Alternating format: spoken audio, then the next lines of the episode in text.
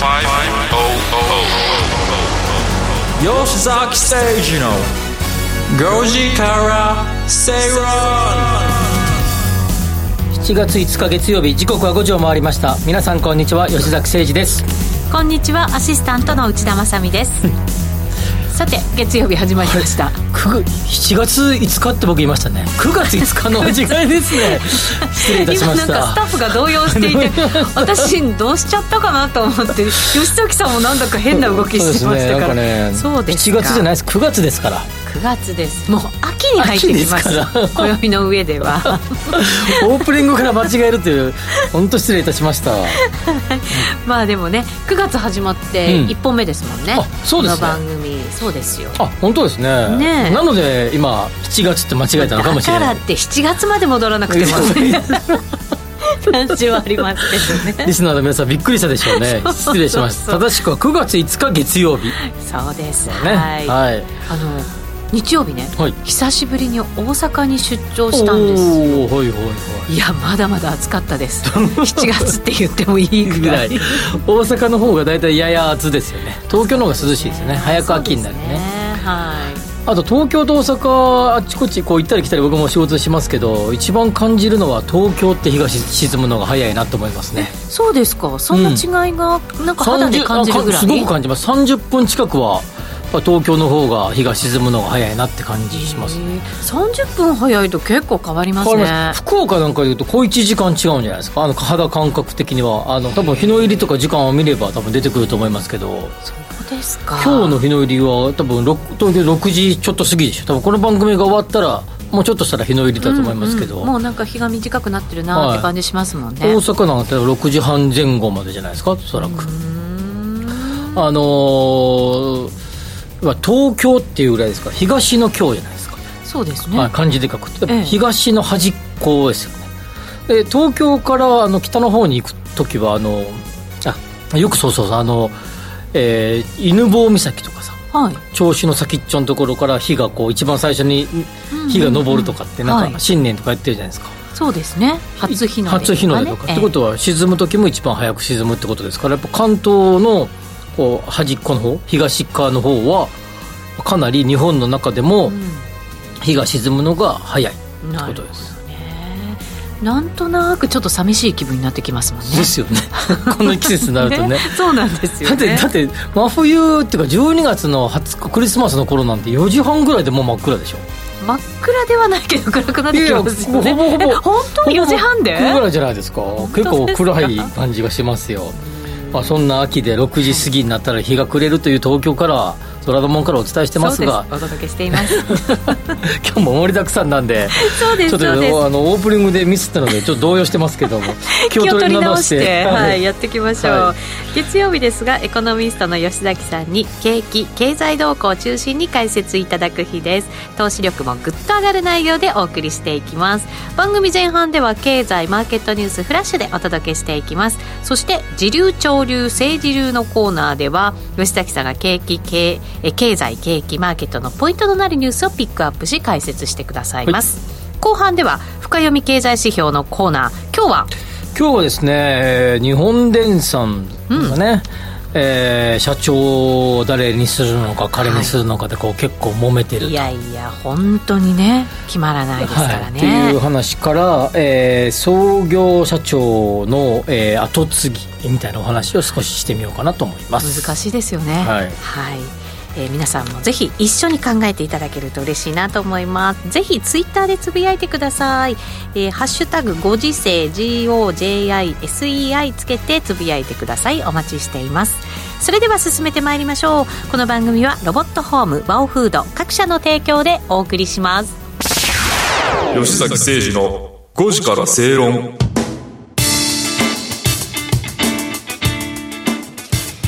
ラジオ日経では吉崎誠二のごじから正論をお送りしています。このコーナーでは経済マーケットニュースをフラッシュでお届けしていきます。まず最初はアメリカ疾病対策センター シーディーシー はさんじゅういちにち、にせんにじゅういちねんのアメリカ人の平均寿命が ななじゅうろくてんいっさいとにせんにじゅうねんから れいてんきゅうねん短くなり、せんきゅうひゃくきゅうじゅうろくねん以来の低水準にとどまったと発表しました。新型コロナウイルスの感染拡大に加えて薬物の過剰摂取などが響いたとしています。うんまあ、あの新型コロナウイルスによる、えー、直接的な、はいえー、死亡だけじゃなくて、えー、間接的な、まあえー、死亡と呼んでもいいですね、こう薬物の過、まあ、ストレスとかですね、はいまあ、いろんなこうロックダウンとかアメリカはしてましたので、まあ、その間にいろいろこう、まあ、一時ほら例えば、えー、日本でも、えー、なんだっけオンライン飲みってやってるたしてましたよね。流行りましたね。流行りましたよね。今なんかあの全く見かけませんけど。やりましたオンライン飲み。いっかいだけしたかな。私もいっかいだけ。はい。はい、二度としたくないなと思いましたけど。はい。まあ例えばああいうのすると過剰に飲んでしまうんじゃないかとかですね。あお酒結構なんか飲みすぎるっていう人、私の周りも結構多かったですよ。うん、まあ私も含めてですけどね。はい、なんか聞くとですね。ねあの例えば外で飲むときにはですね、こう例えばあすいませんあのハイボールおかわりよとかって言って、うんまあ、頼まなきゃいけないじゃないですか、はいまあ、自宅だったらですね、まあ、例えば自分でウイスキーと炭酸水があれば、まあ、ある、ある意味お金のこともですね誰にも彼にも気にせずですね、そうですね自分で作れちゃうわけですよね、えーまあ、そういう意味で増えたりとかするということで、まあえーまあ、そういう、まあ、全体的なですね要因が重なって、うんえー、寿命が若干短くなったっていうような報道ですけれども、はい、少しこうやっぱりそのこの日経新聞の記事なんかで見ててもですね、えー、人種別で寿命に差別、えー、差があるっていうのもですね、はい、結構大きなこうショッキングな数字ですよね。そうですね。ご紹介するとですね、まず、えーと、黒人系が ななじゅってんはち、うんうんで白人系になると ななじゅうろくてんよん ですね、うん、そしてアジア系が はちじゅうさんてんご ということですから、うん、これだけ見ても随分差があって、うん、アメリカの先住民に関しては ろくじゅうごてんにさいという数値、うんね、これも衝撃的ですけどね、まあ、職業的な観点からもあるっていうふうに記事では書かれてますけど、はあ、職業ですか、はいうん、コロナ流行中もも外で働き続けなければならない低賃金職についているケースが多いからというようなことが挙げられてますが、うんねえー、もう一つがやっぱり寿命の、まあ、遺伝子に差っていうのもあるんじゃないかなと思いますね、まあ、比較的アジアの諸国は寿命が結構長いというふうに言われてますので、はいまあ、そういうことも加味してもですね、まあ、いろいろな観点からえー、それぞれ人種によってですね寿命がかなり差がついてきてるという報道ですよね。そうですね。考えさせられます、ますよね。まあ、言ってもですね命の問題っていうのはやっぱ一番やっぱりこううーんっていう感じでね考えるなっていうような記事ですよね。そうですね。またこれ寿命が長いっていう、うんまあ、もちろんその遺伝子であるとかいろいろあるかもしれませんけれど、うん、高齢化のその進みやすい国になるってこともありますよね、うん、そうですよね結局は ね,、はい、そうですね高齢化が進むってことはイコール、えー、その分福祉費用がかかるってことですからね、はい、そうですね、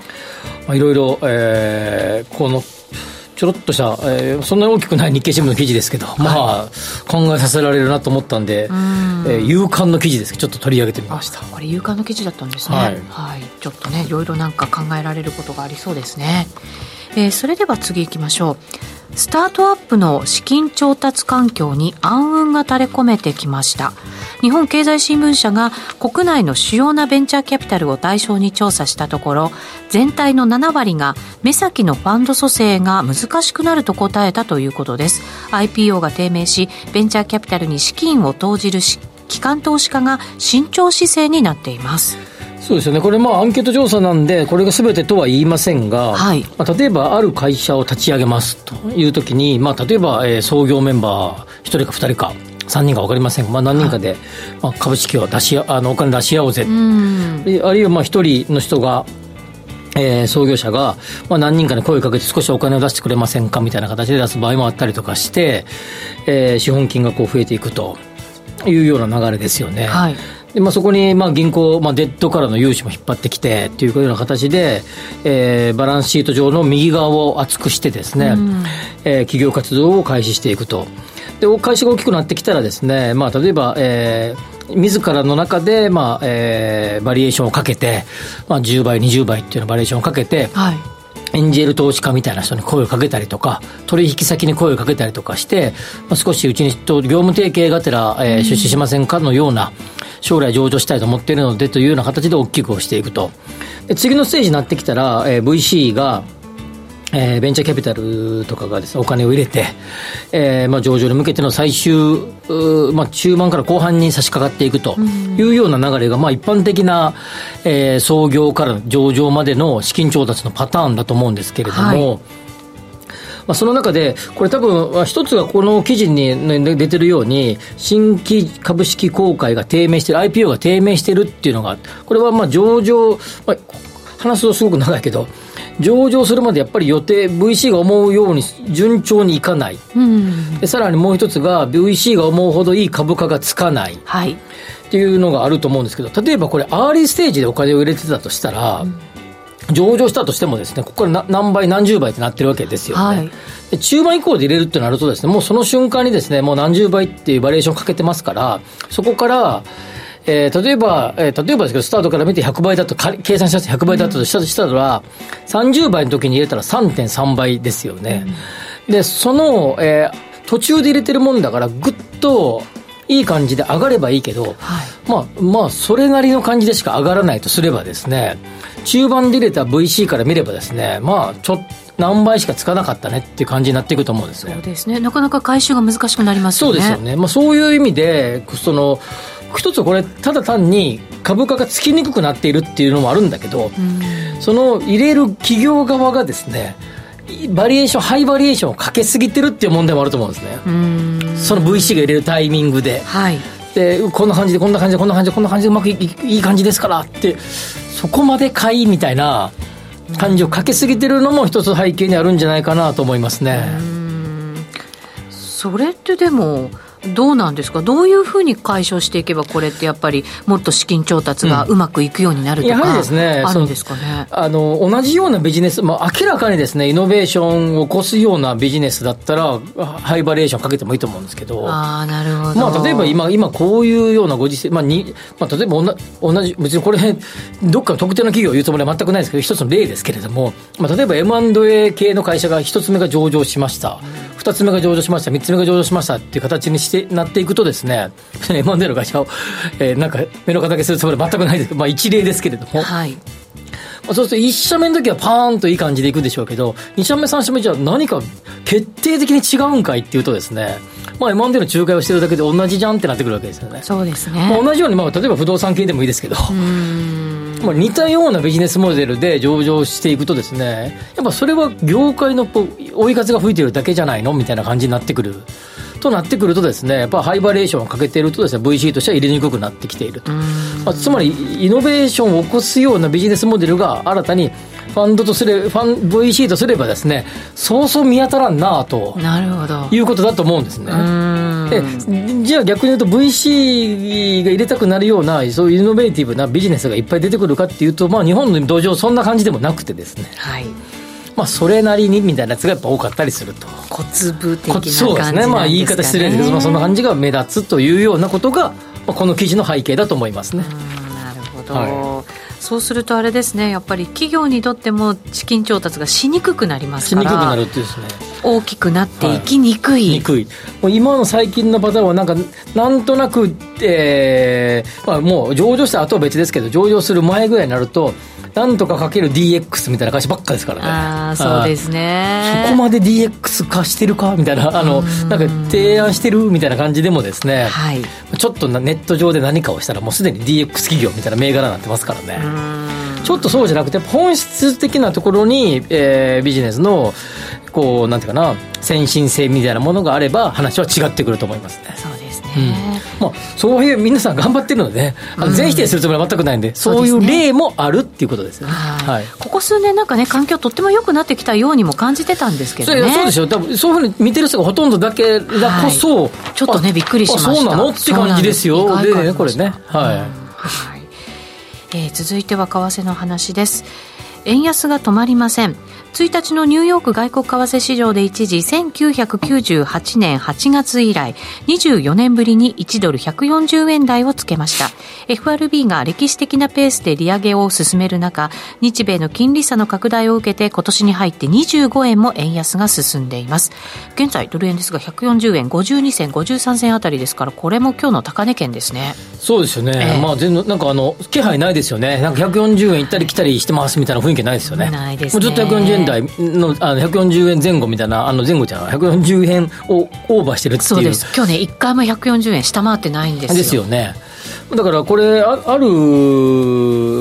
とね、なんか見てたらねひゃくよんじゅうごえんいくんじゃないかっていうやつも結構ありましたよね。ひゃくごじゅうえん説も出てきてますからね。我々ここではひゃくよんじゅうえんはいきそうだっていう話をして、ひゃくよんじゅうごえんあるかもね説説ぐらいでしたから、もしかするとでしたけど、なんとなく現実味が帯びて、帯びてきたなっていう感じはしますね。そうですね。これなかなかやっぱりまだ為替の手当てできてない輸入企業なんかもありますから、はい、そうですよね。結構ちょっと大変かもしれませんよね。これでも世界的にやっぱりこうユーロもですね、今厳しい状態になって、はい、ユーロはね、ユーロドルとかも厳しい状態になりますよね、はい、もうにじゅうねんぶりの水準に今日来てますから、はい、今ユーロドル見ると れいてん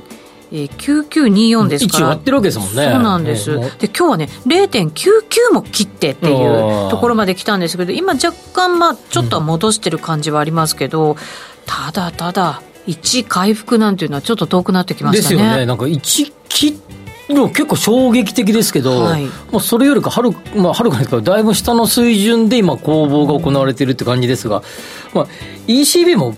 あの今度また来週かあのあ今週か、はい、ありますけど、また上げそうな雰囲気なんだけど、それでも全然追いつかないって感じですよね。そうですね、えー、イーシービー が れいてんななご やるかもしれないというのを今ね、うん、織り込んでるということですけど、ただやるとですね、相当ヨーロッパの景気はダメージを受けるでしょう。ヨーロッパというかあの、まあ、ヨーロッパ じゅっパーセント 人から減するつもりはないけれども、はい、でも大変ですよ。特にあのイタリアとかの下の方のユーロ、下南側の方のユーロはちょっと厳しいでしょうね。そうですね、うん、もうあの結構エネルギー輸入に頼ってるところありますからね。あ、そうですよね、はい、ウクライナの情勢がもろ響いて、うん、インフレ率も今 はちパーセント 台 きゅうパーセント 台でしょ。そうですね。 そ, その数字だけ見てたらやっぱり、えー、とかさっきのドルユー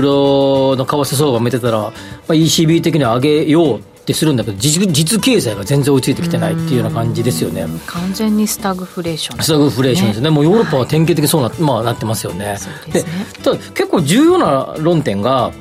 かわえっと、このさっきの金利の上げ下げっていうのは、うん、これイコール需要の調整じゃないですか、はい、金利っていうのは。そうですね。要は金利を上げることによって、えー、っていうかなんか投資を抑えようとするわけですよ、ね、うんうん、需要を抑えてちょっと景気を少しだけ後退というか、まあ、停滞させてっていうことですね、はい、っていうことですよね。あの、えー、もう経済学の一番典型的な話ですけど、はい、で需要と供給のバランスで価格は決まっていっているんだけど、アメリカは比較的需要も伸びてきてるんだけど、はい、そうじゃない地域では需要対して伸びてないのに、えー、こういうインフレだけ起こっていて、それを抑えるために、うん、えー、需要を抑える手段を使ってるわけですよね、はい、ここ大事なポイントで、はい、需要がガーッと伸びてきてるところに需要を抑える手段としての金利上昇をという手を打つなら、うん、正しい経済学理論上の正しい金利操作、金利誘導ですよね、はい、しかし需要が伸びてないのに需要を抑える誘導策を取って大丈夫かっていうのは、誰しもが普通に経済学を習っていたならばみんながそう思ってるんじゃないかなと思うんですよね。本当そうですね。特にヨーロッパの場合は供給側に問題があるわけですから、そうなんですよ、はい、これ大きな問題で、まあ、日本はそういう意味じゃ、まあ、為替こんなひゃくよんじゅうでいいかどうかって議論はちょっと置いといたとしたら、需要が伸びてきてないんだから金利上げれないよね、うん、経済学的に言うと正しい行動をしてるなっていう感じですよね。そうなんですよ、はい、えー、そう思います。私もここ大事なポイントだと思いますね。はい、はい、だからこそ日本に見直し外的な、ね、株の動きがあってもいいんじゃないかという論もありますけどね。そんな落ちてないのはやっぱそこにあるんじゃないかなというような感じですが、はい、でもアメリカの株式は多分この後どうなるかって読みづらいところはあるけど、これでくがつのはつかにじゅうしちにちか エフオーエムシー があると、はい、多分もう一段ガタッとくる可能性は高い。 れいてんななご になるんじゃないかっていうことですからね。と株式は下がる、可能性は高いということですよね。それが日本にどれぐらい影響を及ぼすのかということですが、今日はあのあれでしたよね、えっと、グロースとかあの、はい、あ良かったですよね。そうですね、はいはい、比較的比較的良かったですよね。まあ、あの日経平均そのもの若干マイナスでしたけど、うん、あの細かく見るとは、えっと、グロース株とかはいい感じでしたよね、はいはい、そうですね。そのあたりの物色もちょっとね気になるところではありますね、はい。えー、それでは最後その為替に絡んだ動きですけれども、円相場がおよそにじゅうよねんぶりにいちドルひゃくよんじゅうえん台に下落する中、企業が生産や調達で国内回帰の姿勢を強めています。日立製作所は国内で製造する白物家電の輸出の割合を増やす方針を決め、ワタミは焼肉店で使う一部の牛肉を国産に切り替える準備を進めているということです、うん。まあ、国産品の方が安くなりつつあるということですよね。あの、えー、お肉とかね、うん、輸入のものが安かったのが国産の方が安くなりつつあると、はい。これちょっとだけどうでもいい話ですけど、どうでもいいですか。これえー、とワタミの、はい、えー、渡辺美希、うん、渡辺美希さんがコメントしてますけど、はい、どこだ渡辺美希さん、牛肉のワタミなどを使う和牛ブランドについてうんぬんかんぬんって書いてますけど、うん、渡辺美希さんって会長兼社長なんですね。そうですね、はい、両方やられてるんですね、えー、これ、これが一番気になるんですね。会長兼社長ってどういうことっていつも思うんですよね。なんでしょうね、いなかったんでしょうね。いなかったんでしょうね。だから辞められたんで俺が兼務するよっていうような感じで、そうですね、会長兼社長の会社が一番僕は気になるんでね。あ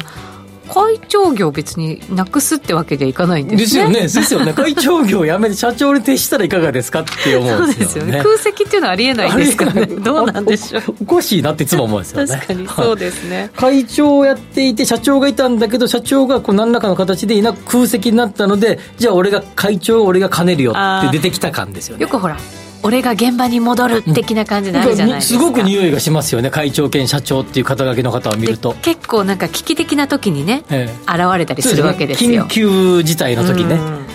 えー、まあまあちょっと本題から外れますけど、すごくそれをいつもいつもこれです、ね、気になるんですよ。会長兼社長がいつも気になる。なんかこう社員を鼓舞するみたいなところあるのかもしれませんしね。あと取引先なんかにもやっぱり影響力がね。僕は現場戻りますからですか。そうですそうです。いや僕は我が社には人材いませんからって宣言してるようなもんにしか僕には聞こえませんけど、ね、確かにそうですよ ね, ですよね。恥ずかしいと思わなきゃいけないんでしょうね。いや分かんないですけど ね, ねそこまで僕は批判してませんよ内田さん。ち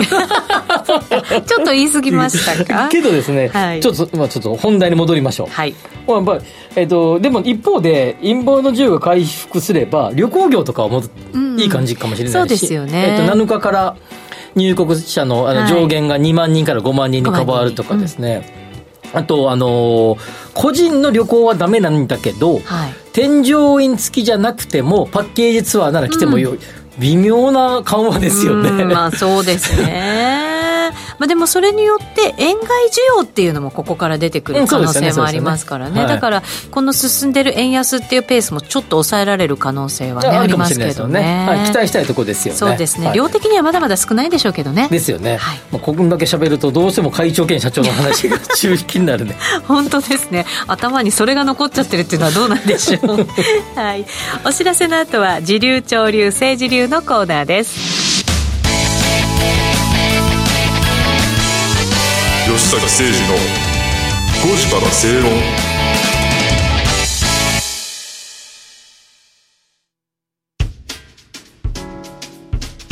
お聞きの放送はラジオ日経です。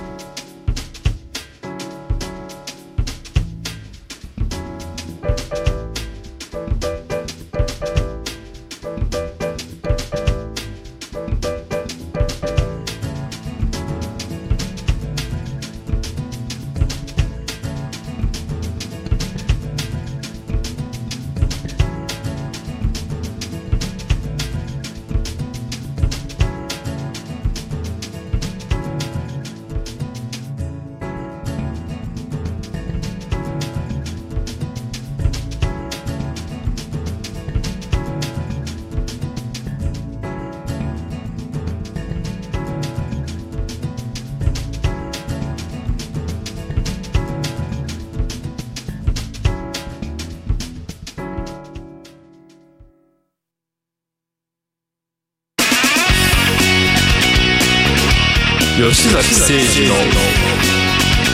ごじから正論。正論。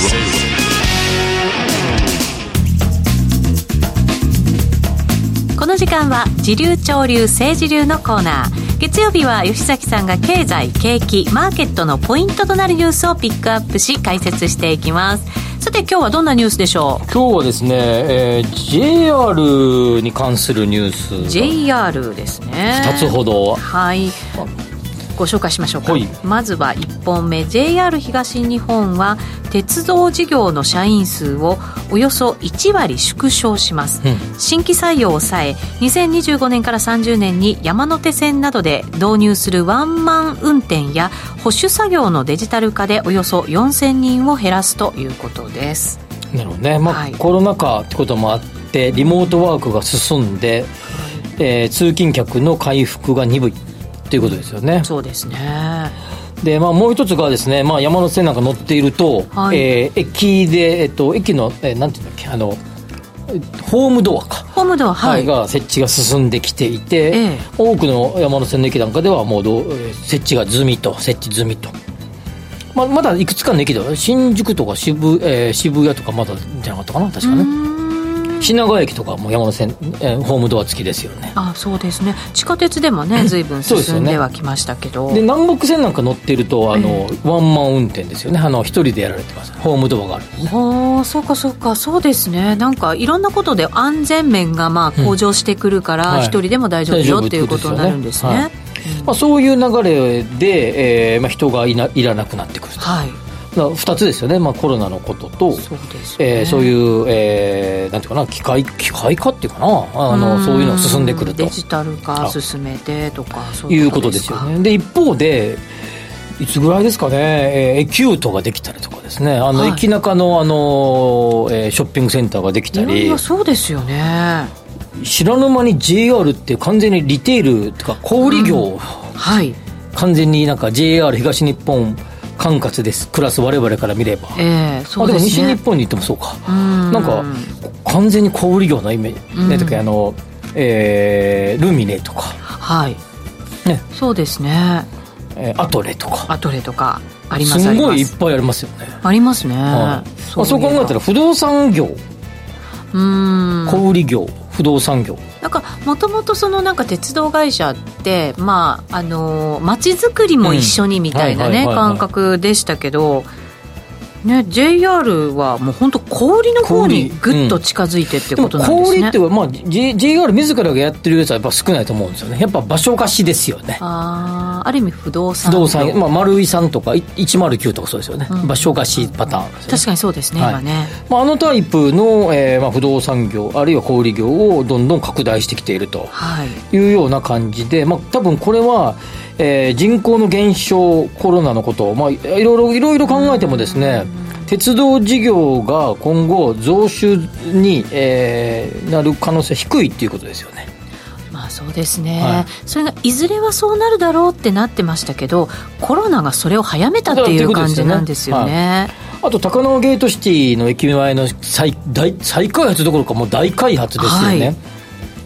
まああいうこともあってで、まあ、そちらに人員を割く必要があるっていうのもあると思うんですよね。うんでそもそも考えたらですね、高輪ゲートシティなんかそうだけどあの品川駅 の,、ま、あの周りに巨大な車庫があったわけね、はい、僕昔あそこのブルートレインとか止まってるのよく見てましたよ。あのあの山手線とかあのーえー、山手線とか京浜東北線は比較的山側っていうかな、えー、高輪側を通りですね、はい、えー、東海道線に乗ると新幹線側っていうか海側を通って、なるほど、はい、あそこなんかを見てるといっぱいこうめったに見られないようなブルートレインとかが停車しててですね、えー、あの階層でいてやっぱ男の子とかだとワクワクするわけですね。ワクワクすごいしましたけど、でも一方でいい大人になった時にですね、はい、こんな都心のど真ん中に止めとく必要あるのかなとかですね思ってたわけです。しかも不動産の専門家ですからね。ここを開発したらどれぐらい価値があるんだろうってずっと思ってましたけど、いやそうですよね。えあれ電車移動させてあの車庫のスペースをぐっと減らしてですね、はい、どんどんこう場所を移動させてそこに、えー、駅ビルを作ったりするわけですけど、うん、と、そりゃそうだよねと、都心の一等じゃそう使うべきだよねというような使われ方をしていると、はい、いうことですね。ようやくだからその資産を効率的に使い始めてるってことなんでしょうね。はい、うん、遅いなって感じはするけどねでもう一つ効率的に使ってるんだなが、はい、ジェイアール 貨物貨物ですね、はい、ジェイアール 貨物はにせんにじゅうさんねんどから全国の貨物駅跡地を使った太陽光発電事業に乗り出すということです。旧国鉄時代の駅跡地などひゃっかしょを超える場所、まあ、それだけ有給地があるということですけれども、うん、その一部に太陽光パネルを設置するということですね。これだから、まあ、それを自分のところの施設でも使えるっていうのもあるんでしょうけど、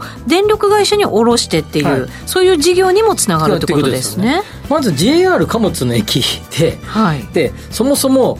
駅なんだけど人が乗り降りできる駅ってもう数限りなく少ないです。まあ、ゼロとは言いません。貨物ですもんね。貨物ですからね、えー、でそうすると駅前にが一等地かっていうとそうでもないわけですよね。あ, あんまりそんなに一等地じゃないところ？あでもそう、そうですよね、うん、あのだって貨物が止まる駅ですからそんなに、まあ、よく考えてみてくださればそうですよね。確かに見ないですよね、生活してる中では貨物の駅ね、貨物駅がってないですね。あ新川崎の辺とかですね、あなるほど、あの辺りとかは、まあまあ、そこそこ一等地だったりするんだけど、うんうん、そういうところはマンション用地として売却したりとかですね、例えば ジェイアール 車庫 の, あの跡地だったあの今の、えー、飯田橋とか水戸橋の エ, エリアは、はい、au の本社とかあるあたり、 ケーディーディーアイ か本社あるあたりもあの辺ですけど、はい、えー、あそことかは再開発して、えー、借地として、えー、貸していたりするというようなことで、まあ、使えるいいところは使ってますよと。なるほどね。一方でそうじゃないところに関してはこうやって太陽光を使ってみたりとかするんだけど、はい、えー、っと貨物線の利用って結構してるじゃないですか。埼京線とか武蔵野線とかですね、うんうんうん、湘南新宿ラインとかですね、もともと貨物が走っていたところを 今, 今はそこに、えー、っと旅客を通してるわけで、旅、はい、旅客、旅客電車を通してる、お客さん乗せたやつね、乗せてやってるんですよね、はい。で大阪でもですね、えー、っと新大阪から関空抜けていくこう今再開発をしているエリアのところ貨物の横を通っていきますけど、あれ貨物の線路を使ってたりとかして、そうなんですね、まあ、いろんな利用はしてるんだよね、うんうんうん、だけど言うても地方つつ裏裏貨物は通ってるわけで、はい、そこにある駅とかそこにある駅周辺のところって使えることってなかなか用途ないよねっていう状況だったと思うね。なるほどなるほど。そこで使えるものは使ってきたけれども、それでもまだ使えてないものがあったってことですね。そうそうそう、それがこういう駅ですよね。あの太陽光とか、なるほど、まあ、駐車場とかしてるところとかあったりするし、まあ、大阪のあそこの吹田の駅前とかね、いっぱい旧法寺の駅前とかマンション建ってたりとかするけどね、あちらこちらでこうやってきたんだけど、それでもの使ってないところは太陽光考えるなという感じですよね。なるほどなるほど、まあ、そうですよね、えー、これからだからカーボンニュートラルどんどん進めなきゃいけない中での活用法が、新たなものがもうこう出てきたということなんですね。出てきたってことです。これ面白いなと思いましたね、うん、本当そうですね、はい、まあ、そういう ジェイアール ネタふたつ、時、はい、流潮流政治流でお届けしておきました。はい、えー、それではお知らせ挟んで深読み経済指標のコーナーです。吉崎誠二のごじから正論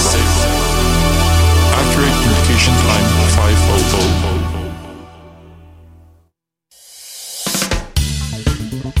Communication Line ごひゃく。お聞きの放送はラジオ日経です。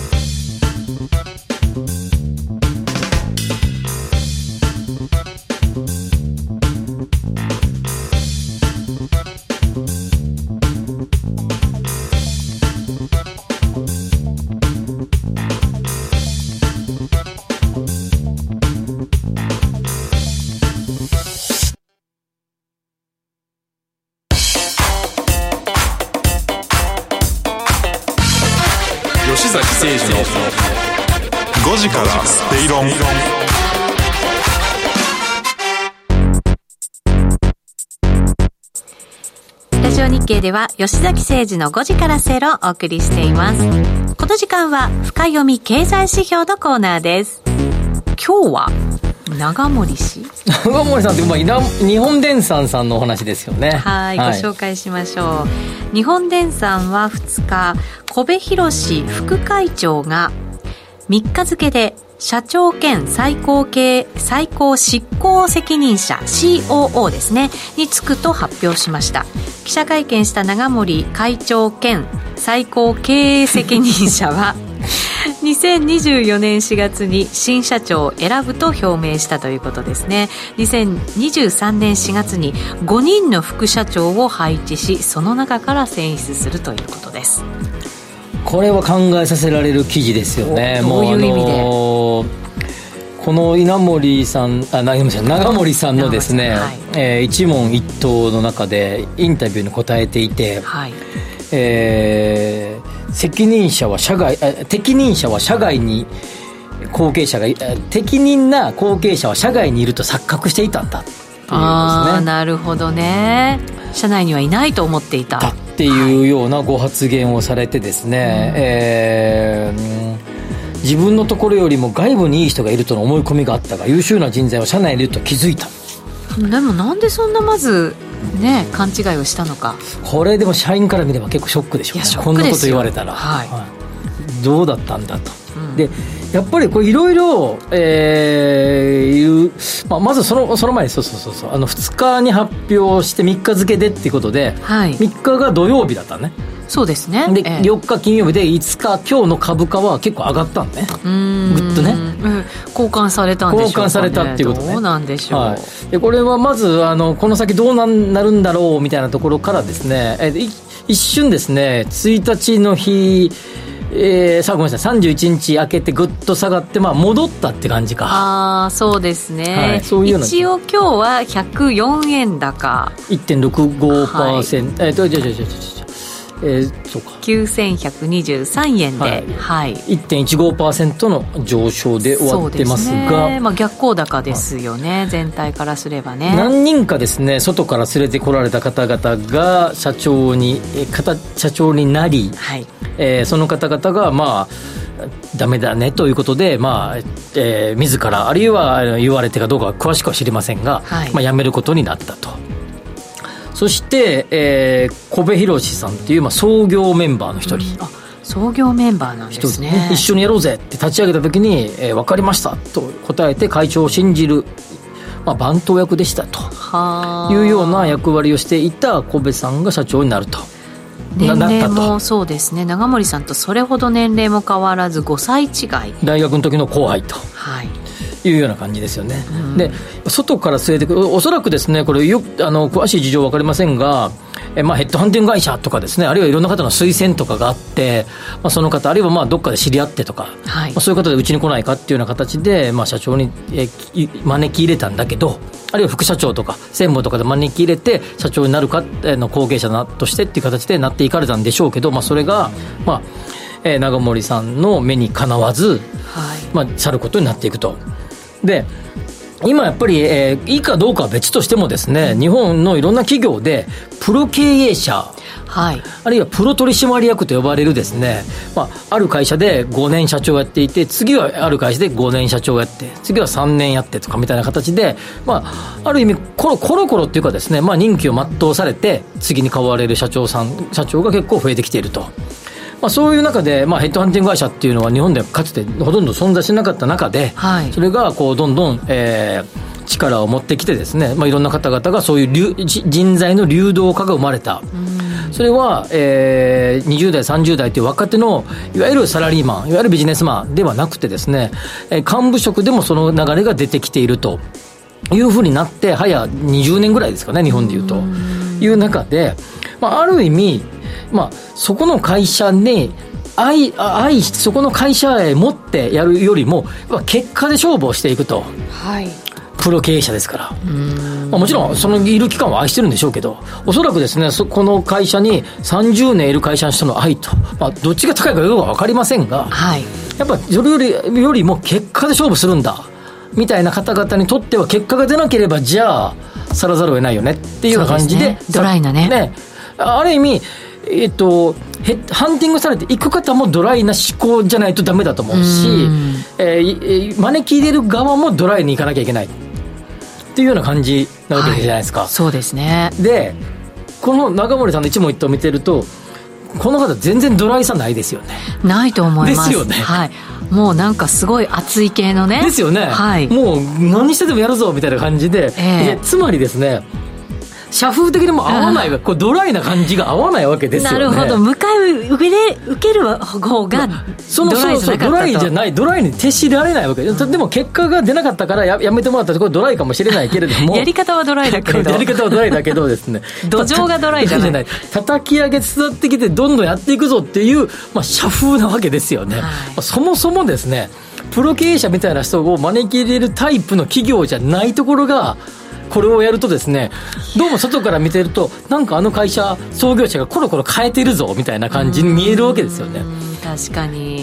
そもそもそもそものですね、生き方や考え方がちょっと違うくないですかみたいな。あ、そうですね、来る方と、はい、招き入れる方と呼ぶ側が、うーん、そこにギャップがねそうそうそう、違和感があるわけですよね。違和感があるわけですよね。じゃこれ愛まみれるとこあんのって感じで、生き方論ですよねこれも本当でもそうですよね。ですよね。でもいまだに創業者がやっぱり頑張っててっていう日本企業って、うん、同じような感じのところって結構あるんじゃないですか、まあ、どっちがいいかどうかは分からないですよ、ええ、ただこれってそれぞれのやり方スタイルですよね。もう、 うーん、同じようなことがなんか、まあ、社名はあげませんけど何個か何社かあってコロコロ変わるみたいな、ええ、ヘッドハンティング会社が連れてきたようなですね、どこから招き入れてその方が辞めていく例がよく見られますよね。やっぱそこはもう俺はもうドライクソくらいみたいな、もうなんか生き方的にもう命かけてんだぜみたいな感じの、えー、企業と、まあ、そうじゃない体質の、まあまあ、ちょっと、まあ、全部全部そうとは言いませんが、まあ、外資系的なですね、はい、考え方ではちょっと違うっていうことですね。そうですね、はい、またなんか創業者がそこにいるいないというのもやっぱりありますよね。そうです。どんどん代が変わっていくとね、なんかそうそう、なそうそう、何代か変わるとやっぱ変わってくると思います、はい、そうですよね、まあ、でもあのあのファーストリテイリングのようにですね、まあ、に代目社長だけど事実上の、えー、創業者みたいな会社もあったりするけどね、はい、はい、まあ、でもこの永森さんも社長兼違う違う会長兼、えー、シーイーオー と。そうですね、ここも会長兼のパターンがありましたね。いや、うん、読むの大変でしたまあ、これは別に永森さんのがやっぱりこのいち台でごちょうえんの企業を作ったわけですからね。まあそうですね、誰がどう考えても伝説の経営者ですからね、えー、いや本当そうですよね、はい、その方を否定するつもりは毛頭ございませんが、生き方論はちょっと違うかもしれない。会社もだから変わるべき時に来てるっていうのもあるのかもしれませんけど ね, けどね本当は、はい、なので僕はこの会社はここでも今回、えー、じゅうねんで約にひゃくにんのえー、社外公あ違う違う間違えた、えっとなんか何だっけ、えっと内ここから内部で、えー、新たに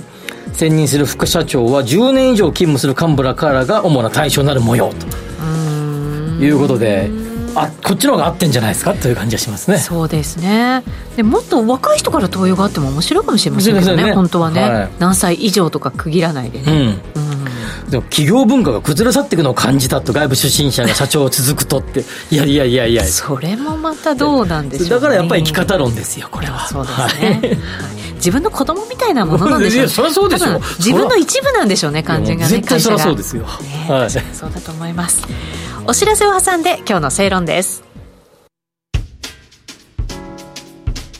お聞きの放送はラジオ日経です。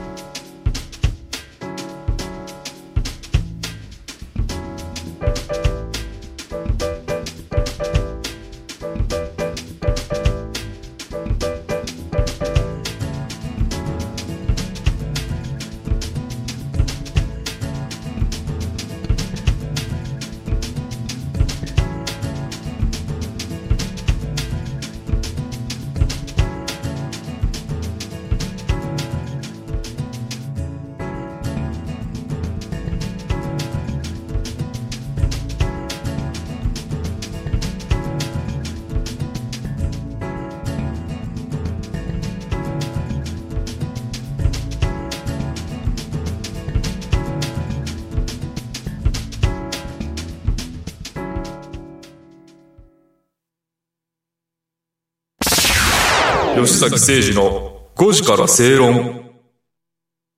それでは今日の正論です。はい、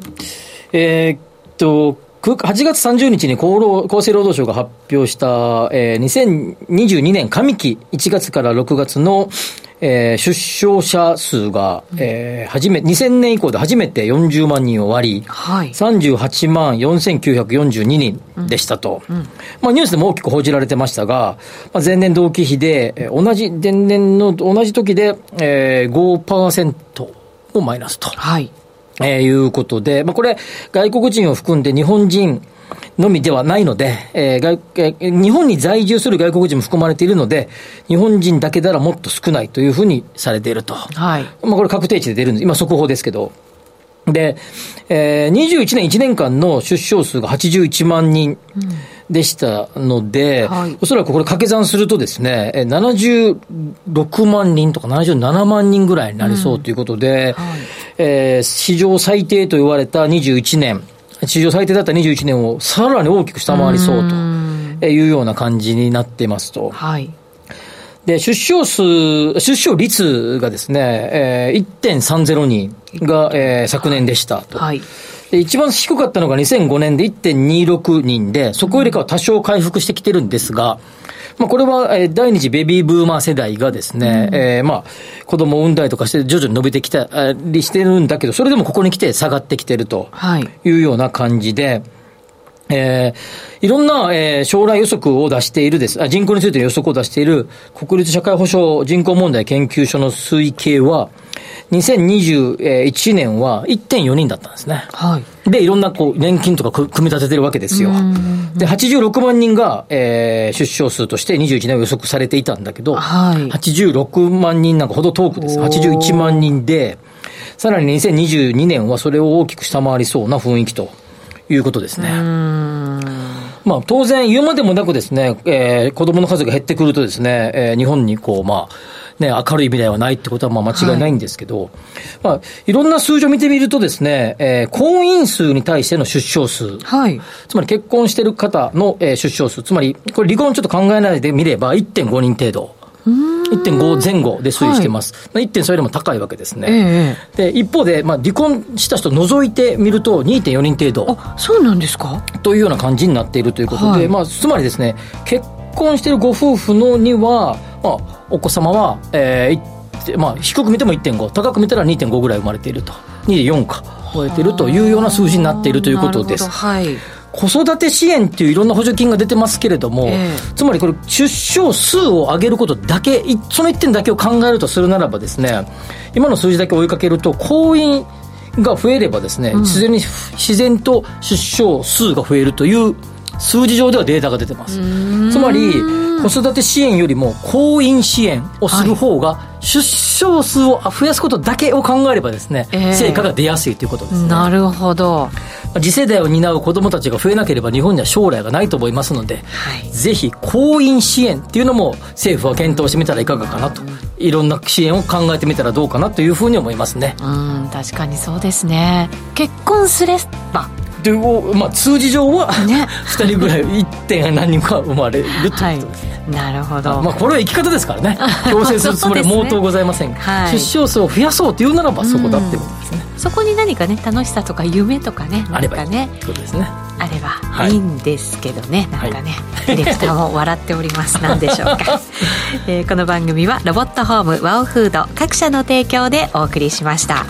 ここまでのお相手は吉崎誠二と内田まさみでした。明日も夕方ごじにラジオ日経でお会いしましょう。